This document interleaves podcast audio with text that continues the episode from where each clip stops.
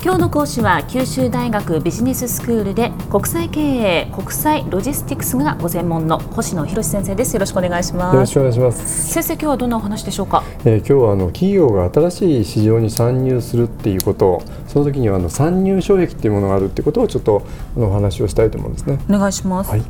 あのもう10年近くなるんですけど2005年にですねフランスにあのインスィアドっていう非常に名門のビジネススクールがあるんですけどそこのチャン・キム教授とレネ・モボルニュ教授という方がですねブルーオーシャン戦略っていう経営戦略を提唱されたんですよ。ブルーオーシャン青い海。青い海、はい、青い海って何かっていうとあの血みどろの熾烈な戦いを繰り広げている市場ってレッドオーシャンそういうふうに言うんですね、はい、それに対してですね全くまだ参入する企業いなくてもういろんなこう可能性が広がってまさにブルーのこう海が広がってるっていうのをブルーオーシャンというというそういう考え方なんですね。はい、はい、でそうすると企業はその血で血を洗う赤に入るんじゃなくて無限の可能性のあるところにですね全く新しい技術で新しいアイデアで入るべきだっていうふうにその先生方は提唱されてるんですよね。えー、もうその通りだと思うんですよ。はい、ただそのところに入ろうと思えば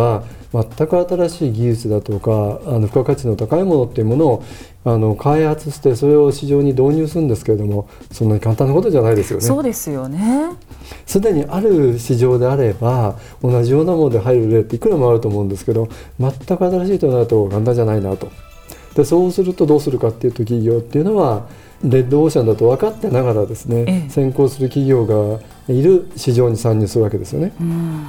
ですでにこう事業を展開するしている会社を相手に競争を挑むんで何らかのこう競争優位性って言いますけれども既存の企業よりも上回るものがなきゃいけないですよね。はい、例えばお客さんの視点から見ればその提供される商品だとかサービスっていうものが性能がいいとか品質がいいとか安いとか、はい、より使いやすいとかなんかそんなことがないとダメですよね。うま、みがないと旨味がないと、はい、だから感じないかもはい、だから前の企業の製品よりも乗り換えてみようっていうなんかそういうインセンティブがないとダメですよね。うん、ところがやっぱりその先行する企業つまりそこの市場で今までずっと事業をやってきた企業っていうのはいろんなこう蓄積されたものがあるんですよね。はい。でそれがその新規の市場に参入する企業に対する参入障壁になるわけです。具体的にはどんなものがあるんですか？例えばどういうことかっていうと一番大きいのはあの、まあ、これ生産とか販売においてはあの規模の経済性って言いますけどスケールメリットですよね。スケールメリット、はい、はい、つまりすでに参入している企業はもうより多くの製品を販売して開発して生産して販売するとすれば新規の企業は少ない数でそれをやろうとするよりも数が違いますから1個あたりの単価って下がってきてますよね、えー、開発コストも下がってるだろう生産コストも下がってる販売コストも下がってるこの規模の経済性って大きなやはり既存の企業に対する優位性になるわけですね。でそれ以外にもいくらもあるんですけど例えばあの巨額の初期投資なんかもそうですよね。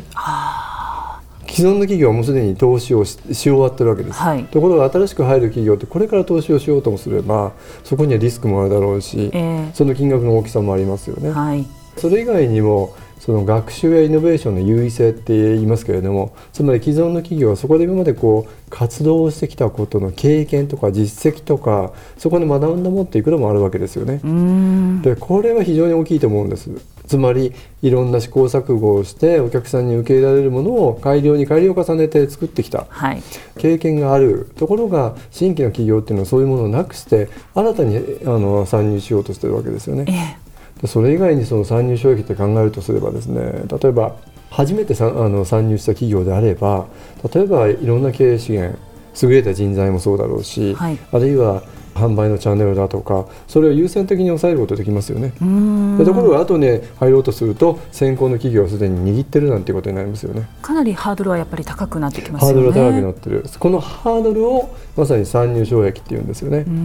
でアメリカの経済学者のベインっていう人はこの参入障壁っていうのを、まあ、こういうふうに定義してるわけです既存企業がその市場への参入を図る潜在的な企業に対する優位性を持ってマイナスの利益をもたらする要因っていうふうに定義してですね、はあ、分かったような分からないような、えー、そうですね。ちょっと難しい言葉でした、はい、それはつまり先行する企業が新たに参入する企業に対してバリアを高くしてあの入ることを阻止するそういう要因っていうことを参入障壁って言ってるんですね。えーただ今お話をしてきたのはじゃあ先行する企業はいつもいつもあの優位な立場にあるかっていうと実はそうでもないんですよね。そうですか、はい、だってこう思いません？先行する企業って一からその市場を何もないところから作り上げてきたわけですよね。でところ後に行くようなところの企業ってもうすでにそこに市場が存在するって分かってるわけじゃないですか。耕された畑がそこに広がっているわけですよね。そうですそうするとどこに失敗のこう可能性があるかとか、ええ、そういうことも後発の企業って分かってますよね。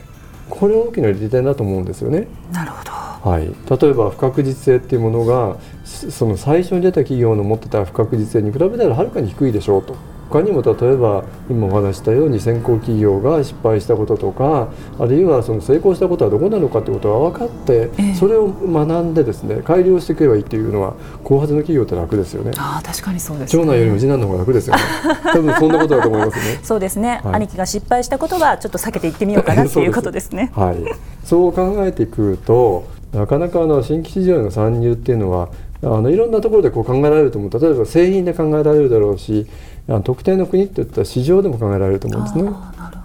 うん、古くはウォークマンとかですね、えー、iPod のような音楽の再生のプレイヤーだとか Kindle のようなその書籍のあのリーダー端末ってありますよね、はい、どこかがやるとすぐにねあの模倣しますよね。もう本当にすぐ違うメーカーいろんなメーカーからより良いもの面白いもの、ね、デザインがまた変わったものとか出てきますよねそうすると最初の一社が先ほど耕すって言われましたけど全く革新のところから耕してその市場を次の企業ってより改善して、えー、声援のあの価格そういったことを改善しながら参入するってことになりますよね。えー、ですからこれは後発者の利点だと思うんですね。同じように新しい市場って考えてみてください例えば、えー、最近だったらミャンマーとかカンボジアとか今までは限られた企業しか進出してなかったけどそこに次に入る企業っていうのはその先発の企業のあの経験ということを見ながら入っていけるということになりますよね。それでは先生今日のまとめをお願いします。はい、えー、新しい市場に参入するってことはそこには参入障壁というものが存在する。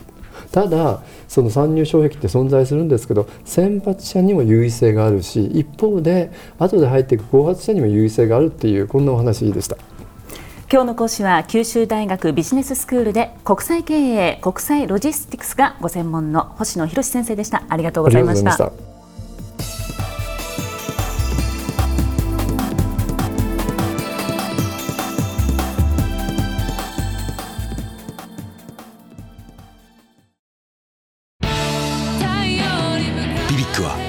州で生まれ九州の人たちに光を届けています。九州のお客様が光り輝くように。それが QTnet の変わらない思いです。キラキラつながる QTnet。